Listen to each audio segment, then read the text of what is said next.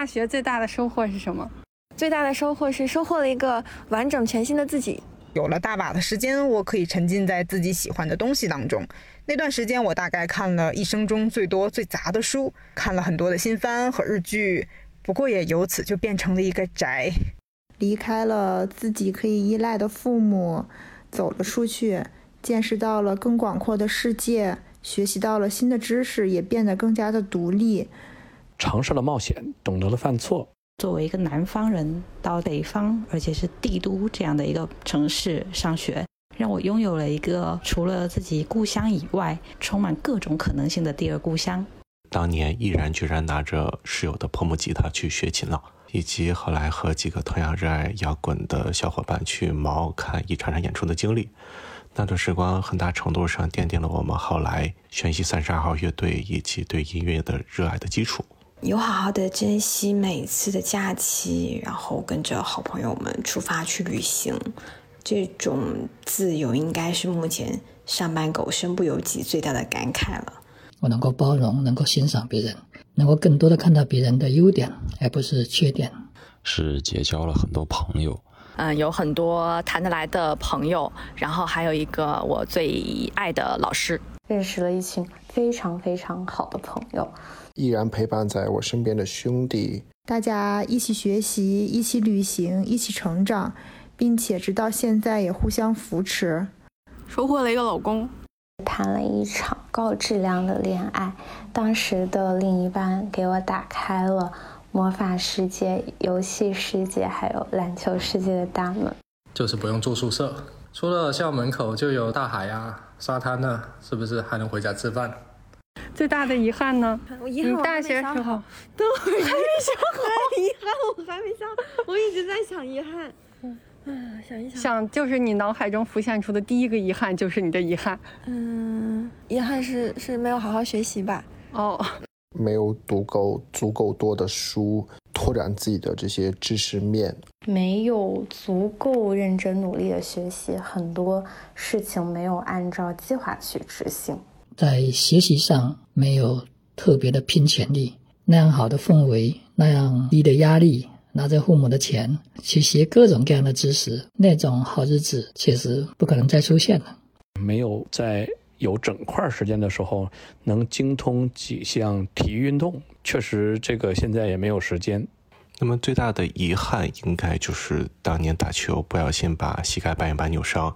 从此告别篮球赛场，一直到今年我重温《灌篮高手》，还是非常怀念当年那段打球的日子。最大的遗憾可能就是我们那年有一些特殊的情况，然后没有穿上学士服照相，就是没有坚持自己的专业，坚定的走下去吧。遗憾可能就是没有尽早的减肥，少帅了很多年，没有时间去领略身边三次元的美好。工作以后才会发现，社畜的人际关系真的是比较复杂，也比较麻烦一些。当年果然还是应该珍惜单纯的爱情和友情吧。当时没有充分利用好咱们帝都的资源，多听听资深经济学家们的讲座。第二就是在大学的时候没能谈个恋爱。为什么当时没有开一个股票账户，买入一些谷歌、Facebook、Amazon 的股票？如果是当时买的话，我现在应该就可以当米虫了吧？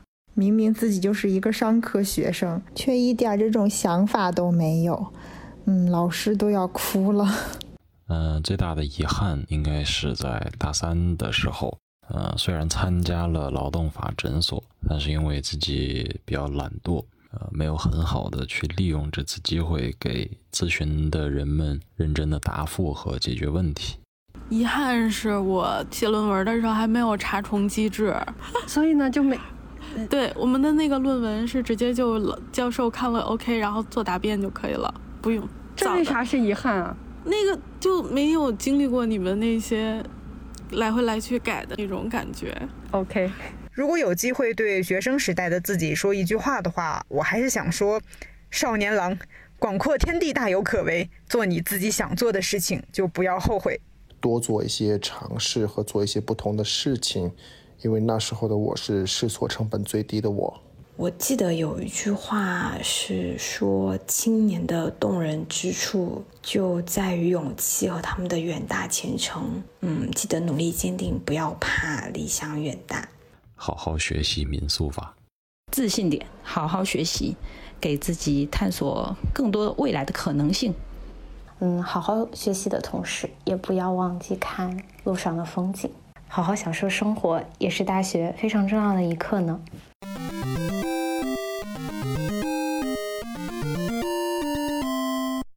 Hello，大家好，这里是火象三傻妙妙屋，我是射手座的萌仔，我是白羊座的米卡萨，我是狮子座的 Robin。啊，正如大家刚刚在采访中听到的，啊，我们随机采访了一下身边的朋友，跟他们提了三个问题：你在大学时期最大的收获是什么？最大的遗憾是什么？以及如果你给当年上大学，特别是大一的自己捎一句话的话，你会说什么？呃，想到这个话题是因为之前中秋的国庆的时候回老家，正好碰到了刚上大一的一个表妹。他就问我，你当年的大学生活是怎么过来的？是考虑了什么，最后选择了后来的专业呀？包括你毕业之后做了什么工作，你专业跟你的工作又有什么关系？等等等等。我觉得正好在那个时间点的人可能会对这些问题特别的好奇。那火象三傻，我们三个人现在啊，差不多都毕业有十年了吧？差不多。所以就是以这样一个时间段，在回望当时的那一段时光，可以去分享一下，那当年我们的那段大学时光究竟给了我们什么样的收获？那又有哪些事情是感到比较遗憾的？那希望分享一下我们的经历和故事，如果能对现在正处于为这些事情而迷茫的朋友们提供一点比较有用的观点就好了。我是这样一个想法，所以想了这样一个策划。就最初萌仔提这期策划，就我们还在商量的过程中，就其实我们三个人就光速达成了一个共识，就是其实我们并不想给任何人任何建议，嗯，只是想告诉大家，就是无论你怎么过，每个人有每个人的活法，然后你就选择你自己舒适和喜欢的，嗯，尊重你的内心就可以了。就是我们不想给年轻人任何建议，我们并不想对这些建议负责。那在正式开始之前，还是想先让大家介绍一下各自的大学专业、毕业后的就职路径，因为我们所做的这些观点分享都应该是基于自身的经历去做出的嘛，所以要先做一下自我介绍，让大家了解我们都是谁，为什么会说出这样的话。我就是萌仔，我本科是先学了酒店管理，后来转学出国学了金融专业。呃，后面还读了研究生，学了一个媒体管理。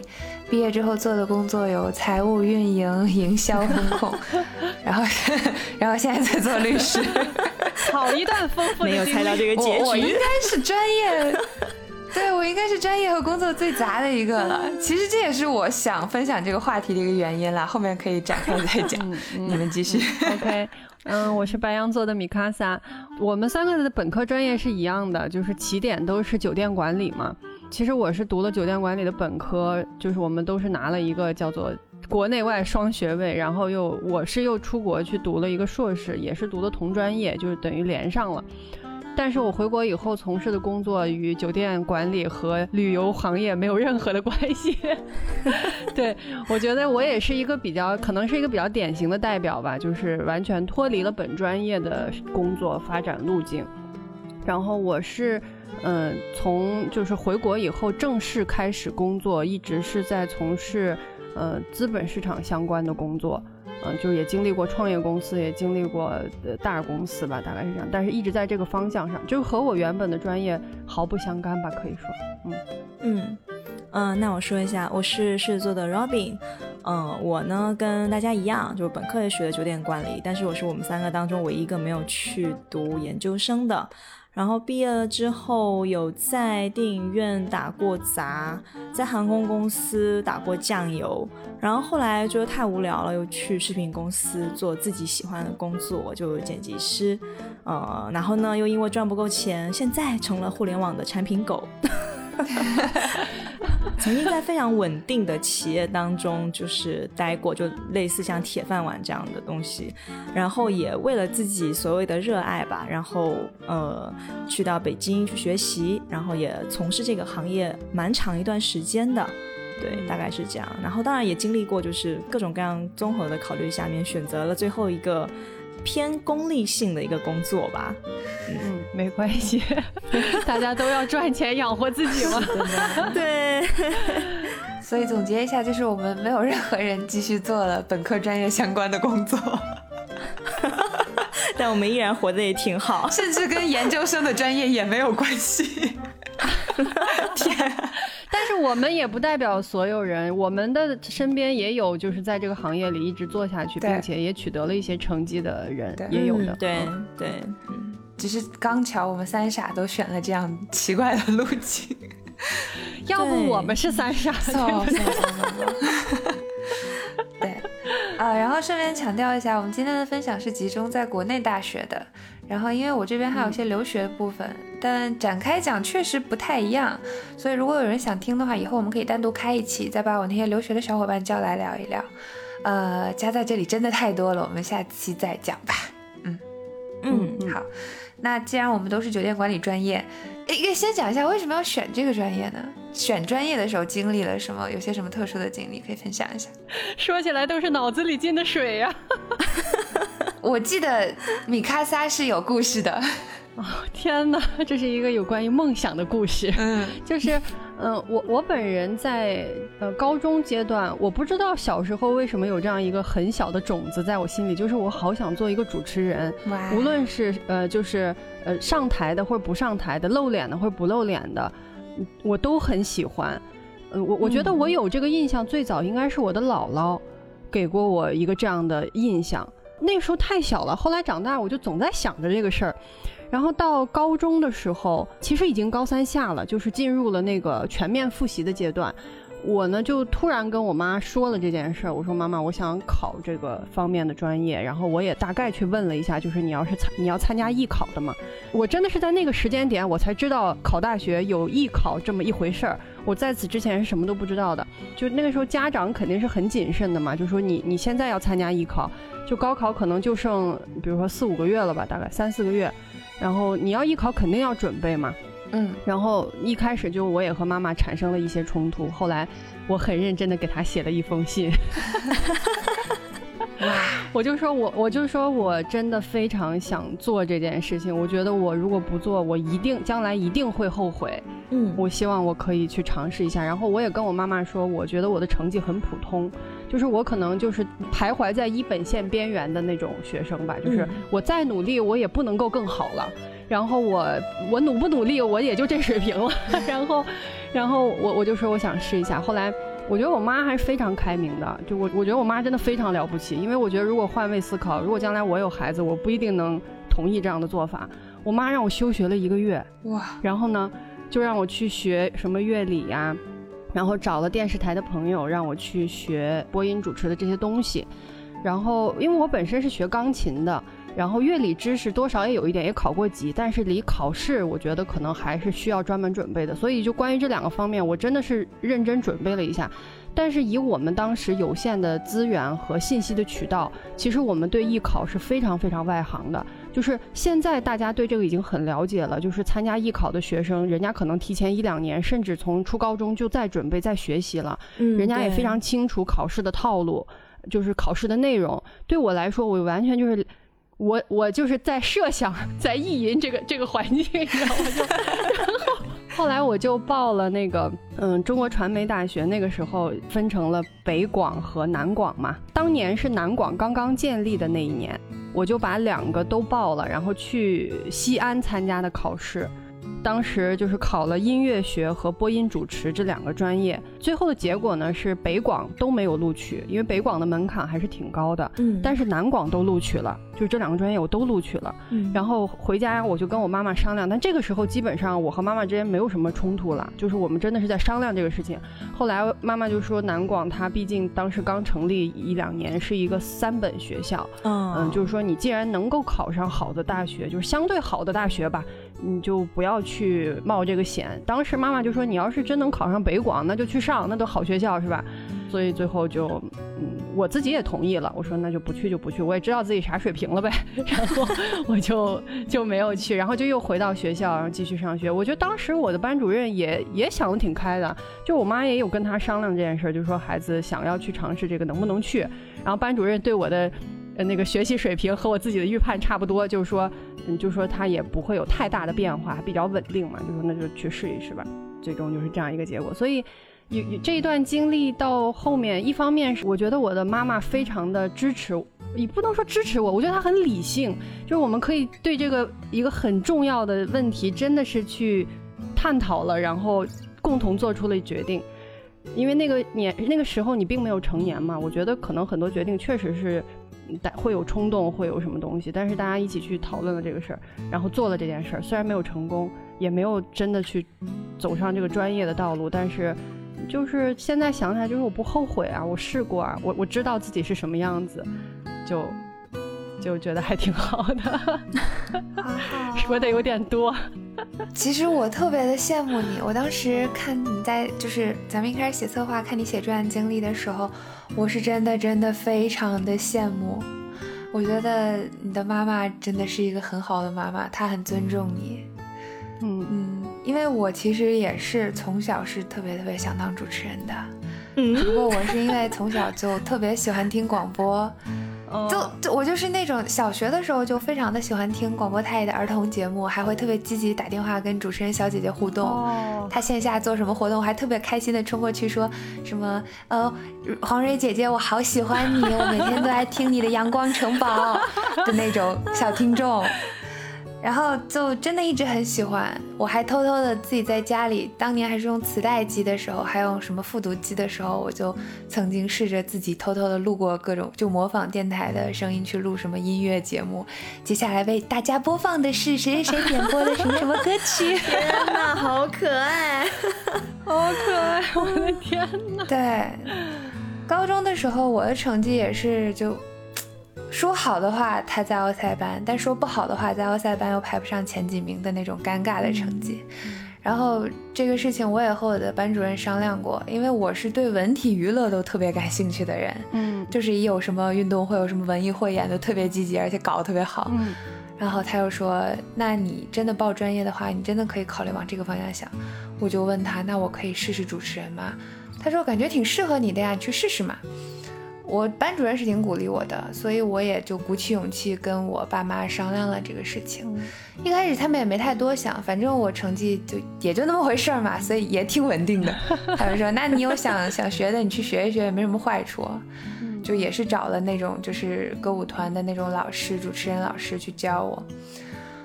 啊，学了有几个月，突然我爸爸在某一次跟朋友吃饭的酒席上听到了奇怪的言论。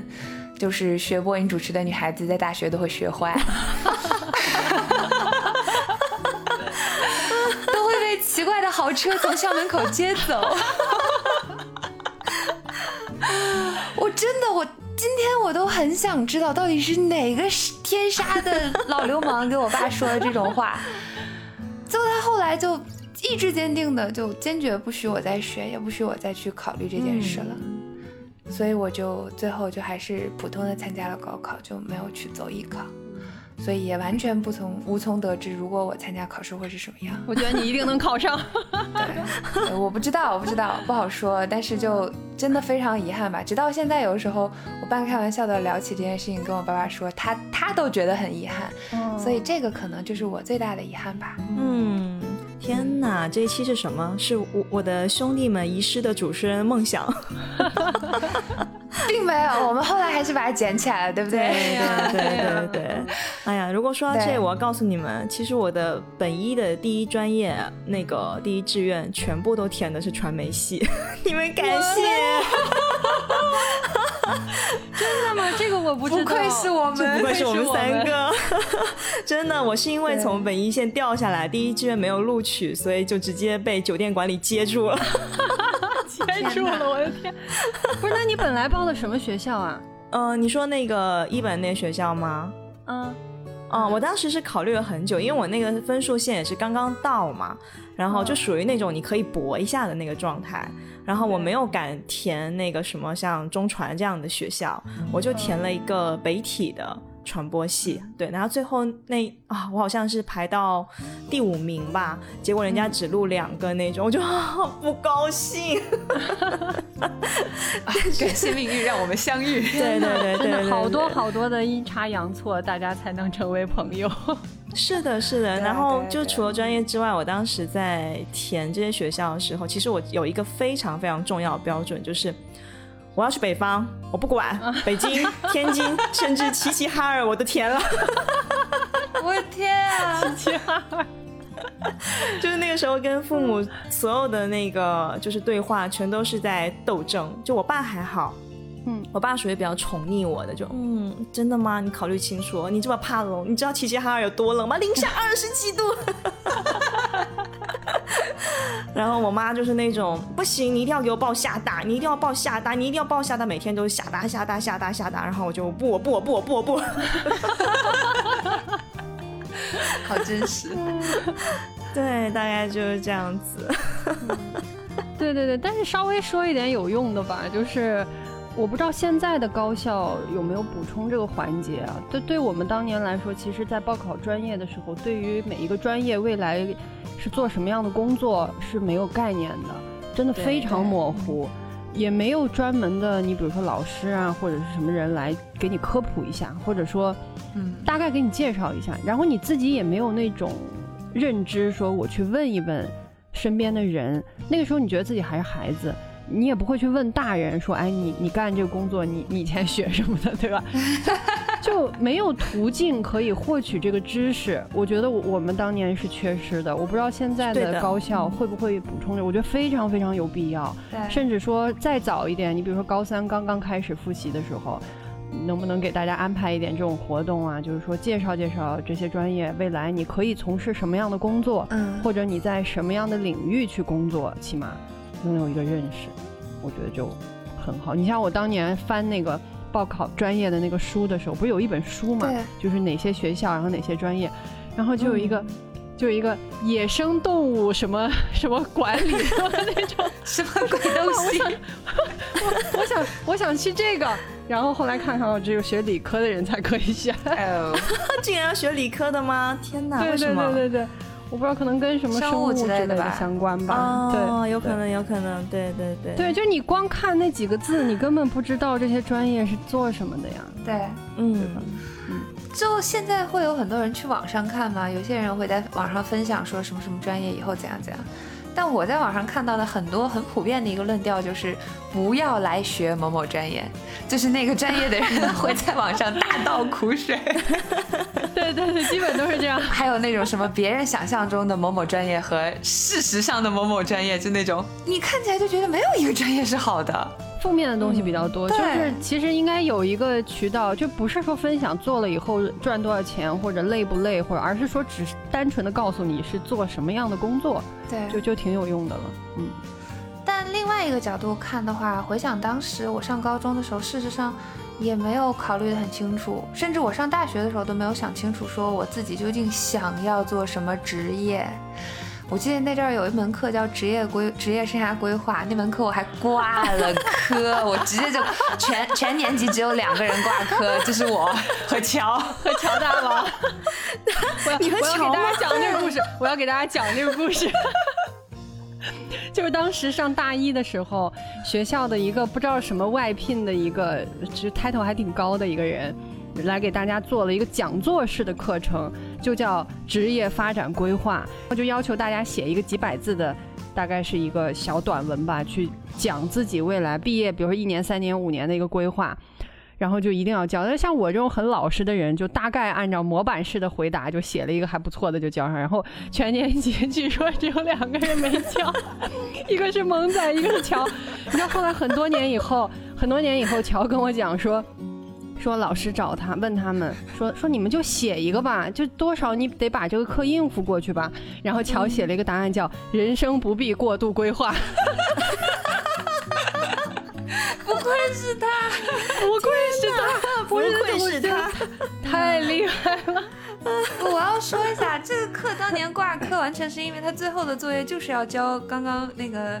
呃，米卡萨说的那个短文嘛，就是你要把自己未来五年、十年的规划都写出来。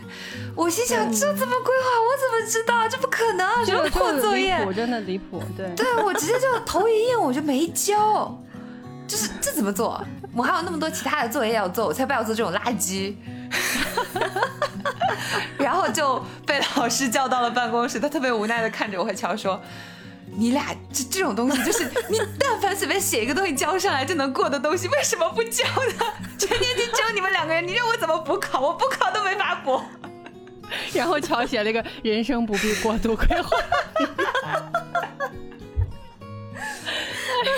对，不，太好笑了。我的意思是说，我真的觉得就。就算我是特例中的特例，但我相信至少在高中选专业的时候，很多人都很难考虑到自己以后真的是要做什么职业，就对对很难想清楚的。嗯，所以我现在的想法就是说，如果你心里真的有一个梦想，我觉得像米卡萨那种，就是竭尽全力的去想办法去试一把，让自己不留遗憾，真的很重要。因为就像我刚刚说的，对我来说真的是很大很大的一个遗憾，就每每想起来都觉得真的就是。毁的头发都白了的那种，然后甚至我爸爸就跟我爸爸说起来，他也很遗憾，带的他也很难过。所以只要你真的是有那种所谓的叫梦想的这种东西，就是心里有一股热情，我真的很想尝试的东西，那一定一定一定不要放弃。嗯，就相关的专业去搏一搏。对，尤其是一些比如说喜欢音乐啊，或者喜欢画画啊，或者是这种。嗯，可能在主流的高中环境当中不被不是很被认可的东西，但是如果你真的非常喜欢，就去做，就是就是多年之后你会感谢你当年做出的决定。当然，如果身边有就很强烈的制止你的声音，你也可以稍微听一下，就看他说的有没有道理。但如果对比两个道理，最后你还是想做的话，那就去做，这样至少至少你以后不会后悔。我现在是觉得走到哪条路上你都还有办法回转，但是只有后悔这件事情是很难很难覆盖掉。这里还可以补充一种路径，就是妙妙屋的保洁小哥曾经说过。就是如果说你真的没有，哪哪怕是一点模糊的梦想种子都没有的话，其实还有一种方法，就是从你身边的这些可能是长辈，也可能是比你年长几岁的这些人去去找一个找一个榜样吧，去看那些跟你的呃兴趣、你的性格比较接近的这些人，他们在就是步入社会之后最终成了什么样子，他们从事了什么样的工作，也许可以给你一点借鉴。对对。对对，就是嗯，保洁小哥在我们的那个策划里面偷偷写了这一段，然后我我觉得他说的特别有道理一点，就是因为那时候你是孩子嘛，你可以去看身边的成年人，可能有一些多少会有一些，比如父母的朋友啊，或者你的亲戚长辈，比如说有一些人他是你想要将来成为的样子，你可以试着去接近一下那个道路，对，嗯。嗯。嗯，然后大家就分别去做了唱跳 rapper。我的亲戚当中没有这样的人，不是身边的，就是现在大家的小朋友的眼睛都关注着奇怪的偶像们啊！哦，对对对，太可怕了。OK，嗯，对，不要随便去做唱跳 rap。我不是让你们看身边的人，不要去做唱跳 rap。嗯，就有的时候你不知道自己想做什么，但你会知道自己不想不想做什么。嗯，对。那如果不能选择一条所谓的正确的道路，那至少可以努力的排除错误答案。反正就是尽自在可以做选择的时候，尽最大的努力去做。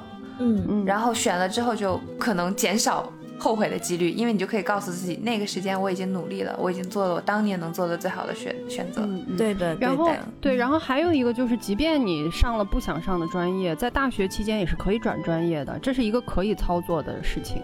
所以，嗯，对，所以不用太呃，对这个事情觉得，哎呀，我一旦选错了或者没选好就怎么怎么样。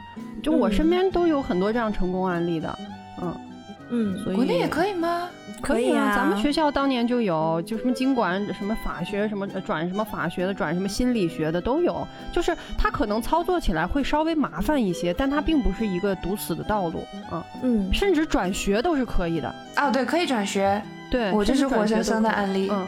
对，所以不不要有太大的心理压力。当然，就是我在这里也多说一句啊，就是妙妙屋三傻，以及我觉得我们所针对的听众，我们不不并不是去说那个最好的道路是什么样的，因为我们也是很普通的人，就可能会有一些非常极端的案例，就是一些非常优秀的人。以及一些非常高层次的家庭出来的孩子，他们可能在很早就做了非常清晰的规划，他们本人也有非常强的资源和意愿和意志力去做一些决定。就我们不属于这种人，我们都是非常非常普通的人，非常非常非常普通的人。对，所以作为一个普通人，我觉得就是真的，你有很多的路可以选，也不要给自己太大的压力。嗯，而且用罗宾的例子讲的话，就算你没有走到梦想的道路上，后面还可以通过自己的努力继续去追梦嘛。对啊，就是所有东西都是可以反转的。你看我们现在三个不都成了自己的小主持人吗？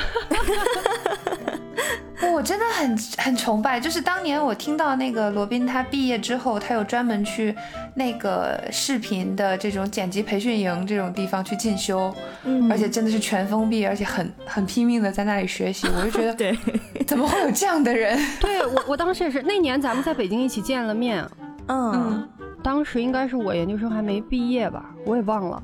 还是毕业了，回国了。就那个时候，其实是一个大家相对焦虑的阶段，就是总觉得我我应该已经可以独当一面了，然后我应该有一个相对稳定的工作了。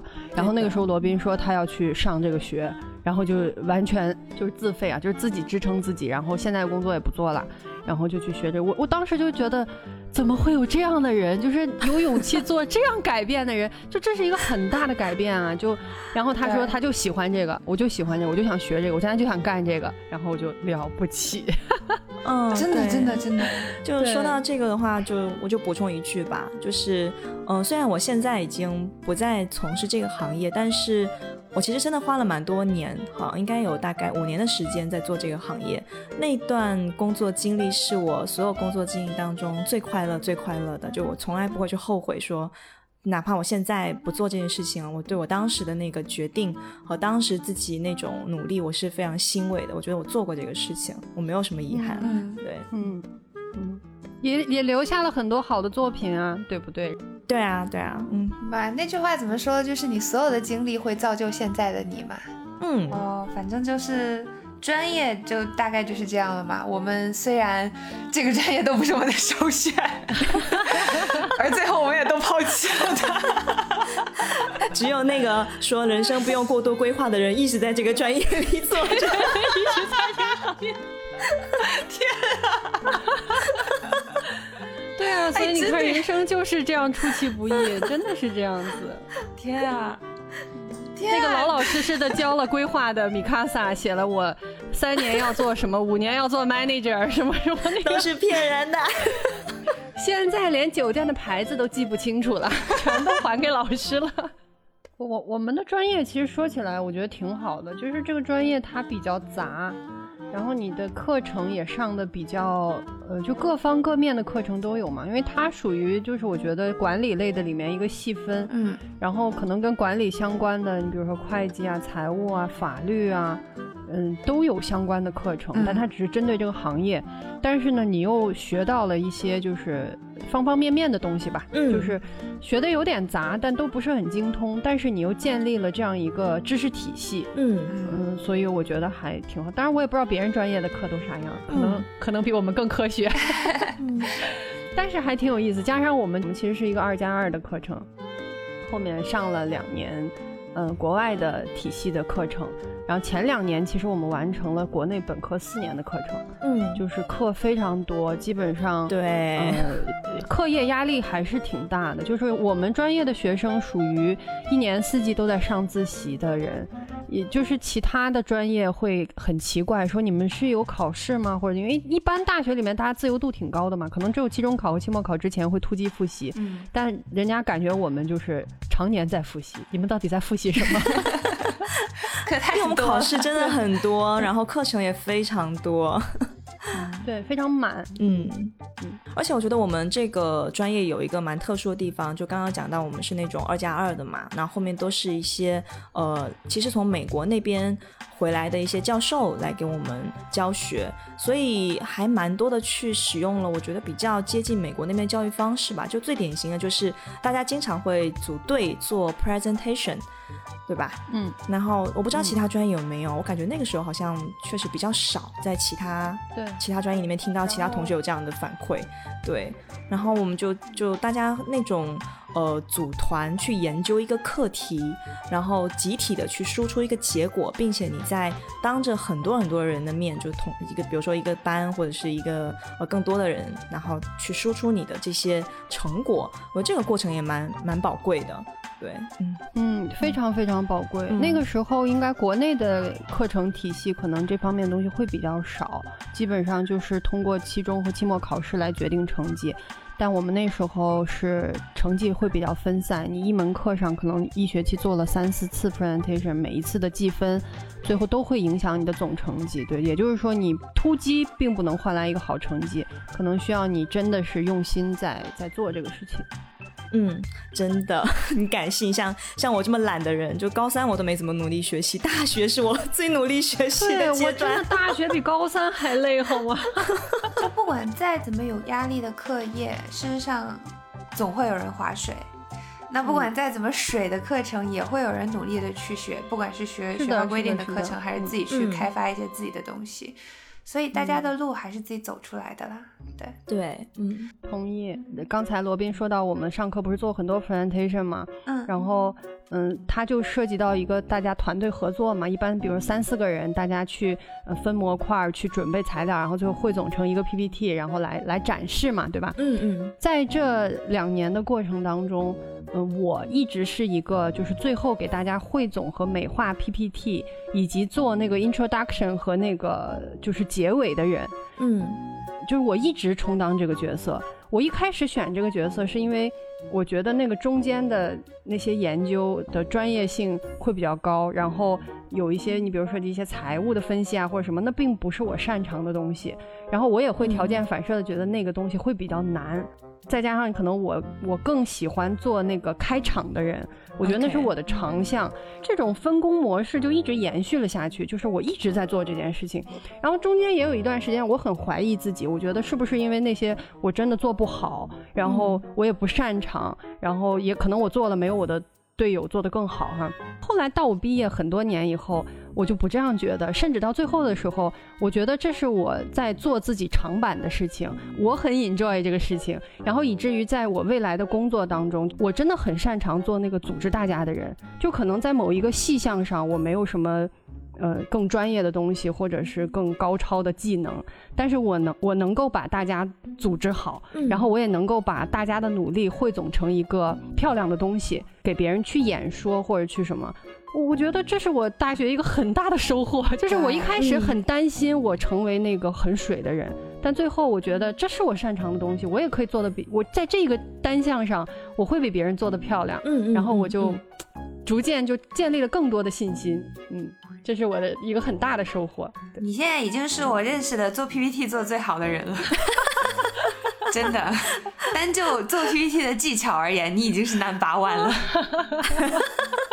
不，不是，这不是 PPT 了，就是说一个永远在做 intro 的人，永远在做 introduction 的人。嗯，对。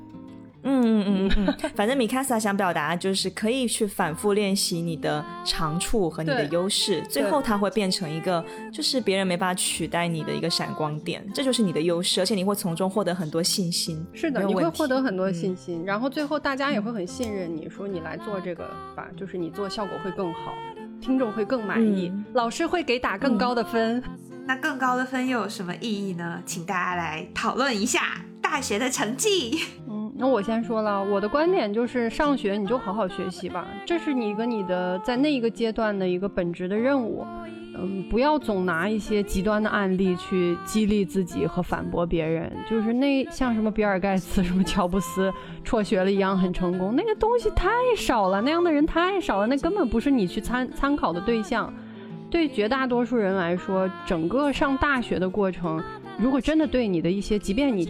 看不太上的一些课程，但是你真的用心去做了的话，它其实是你建立逻辑思维和培养自己毅力的一个过程。因为学习本身嘛，就是谁会愿意学习呢？我觉得只有极少数人会热爱学习，绝大部分人学习都是被动的，就是能躺着、能玩、能打游戏，谁想学习呢？但是毕竟未来要进入社会、要工作的嘛，就是你在这样一个规则、社会规则下。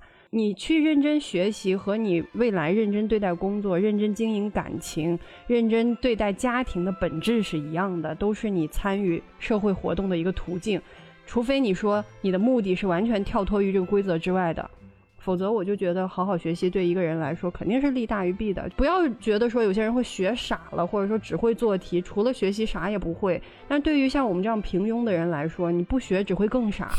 对 对 对 对，就就是来都来了，你就把这个学就好好上完，该考考一些成绩就考一些成绩，要不然你就跟打了四百个小时游戏还没有通关有什么区别？说到成绩这个话题，我其实还挺极端的。我认为有价值的课程，我就会花时间去钻研它；但我认为特别没有价值的课程，我真的就是一点时间都不想花在上面。这也直接导致了我很，就是我居然挂了两门课。我大学的时候就像刚刚说，我挂了一门那个职业生涯规划嘛，因为我觉得这个作业就毫无意义，我觉得我规划不出来。然后另外一个就是思想道德修养和法律建设。他就是上课，也就是讲一些，我我我现在都不知道他讲了些什么，反正是一听就根本觉得一点意思都没有的东西。然后考试也是就给你画一些重点的题，你就把它背会，背会了，然后上考场就把你背会的东西默写下来就行。天哪，就就是就这么简单，所以挂科率特别特别低。但是我挂了，因为我根本没有背，我上去瞎写一通，然后交上去。这里要补充说明一下，萌仔应该是我们三个当中就是学习力最强的高手。对，结果 他是唯一一个领了两门挂科的。对，对我就是这样一个人。因为，嗯，上了大学以后，我对成绩这个东西的感觉就是，我是来这里索取我想要的东西的，而不是去争取一个高分的。如果说高中你争取高分是为了考到一个更好的学校的话，大学你争取高分，事实上在我的理解上是没有太大的意义的，除非你争取的那个高分真的是能争取到那种顶尖，而且是在顶尖的学府拿到那种成绩，那说明你真的是有超级高人一等的能力的，否则就毕业了不就好了吗？所以我是觉得大学这段时间，因为我是把它看成一个整体来看的，就是同样的时间你可以花在自习室里，你也可以花在社团里，你还可以跟朋友玩。你还可以去谈恋爱，天哪！我觉得萌仔想的好明白哦，我我现在才想明白这件事情。我觉得你开赛是没有问题的，就是你作为学生，你要学习，学习本质没有问题，就是你要毕业。你该做完的你得做完，比方说你四六级得过吧，因为拿毕业证需要。那你毕业证得拿吧，就是你不能挂太多科，你挂完科你要乖乖的去补考。就像我还是灰头土脸的去补考了，装完逼以后还是得去补考。但是我觉得萌仔很厉害，就是他那个时候就能想清楚这件事情。我那个时候的想法就更简单一些，就是我觉得我需要有一个。好成绩使我看起来很好，就是我觉得，因为也也自己算是一个比较呃好的学生吧，在那个环境下，就是我觉得可能虚荣心也有或者什么也有，就觉得我不能考得太差，我我需要有一个不错的成绩，我真的是我当时的一个一个动力，我觉得，嗯。嗯，并不是对知识本身的向往。刚刚听了米卡萨的路径，然后还有萌仔的路径，我补充一个相对中庸一点的我自己个人的路径吧。就关于成绩这件事情，呃，我的理解是说，它就是一个你在大学时候的本职任务啦，没有错。所以取得一个不错的成绩是必要的。就你不要给自己找借口，说啊，我大学我终于可以放松了呀，我要去玩，我要去干嘛？我觉得不要给自己找这种借口。拿一个成好一点的成绩就是你的任务，就是你应该做的。但是我要强调的是说，成绩这件事情。它重要，但它不是最重要的。嗯，同意。对，对，就在这件事情上，我是比较认可呃萌仔说的那个状态。当然是我我不建议大家像他一样去挂科啊，因为最后还是要补的。他是很极端的，比较极端、比较少数的类型，所以那个 他没有什么太多参考性。对不起。那我就想跟大家讲，就是说，就你该学习的时候就好好学习，该考试好好考试，但是不用纠结你是拿 A 还是拿 A 减，对这个东西不重要。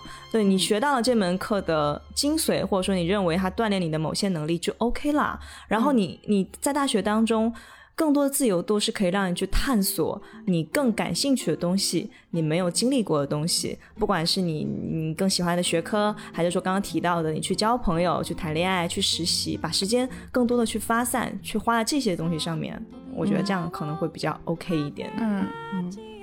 就还是看你心里最看重什么东西吧，因为我认为在学习自己喜欢的东西上面，它是可以得到快乐的，它并是并并不是一件痛苦的事情。嗯，所以比方说像我们当年，我我相信你们在学 leadership，在去做那些研究的时候，最后做出来一定成绩的时候，心里应该是很开心的。对啊，对啊，所以就是学习本身，其实就如果是顺着自己的喜好。然后真的自己能体会到里面有所收获的那种学习的话，真的是很快乐的事情。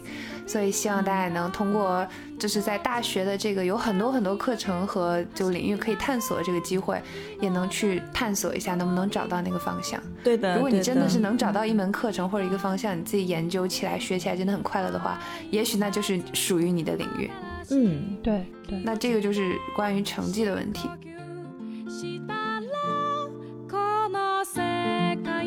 啦。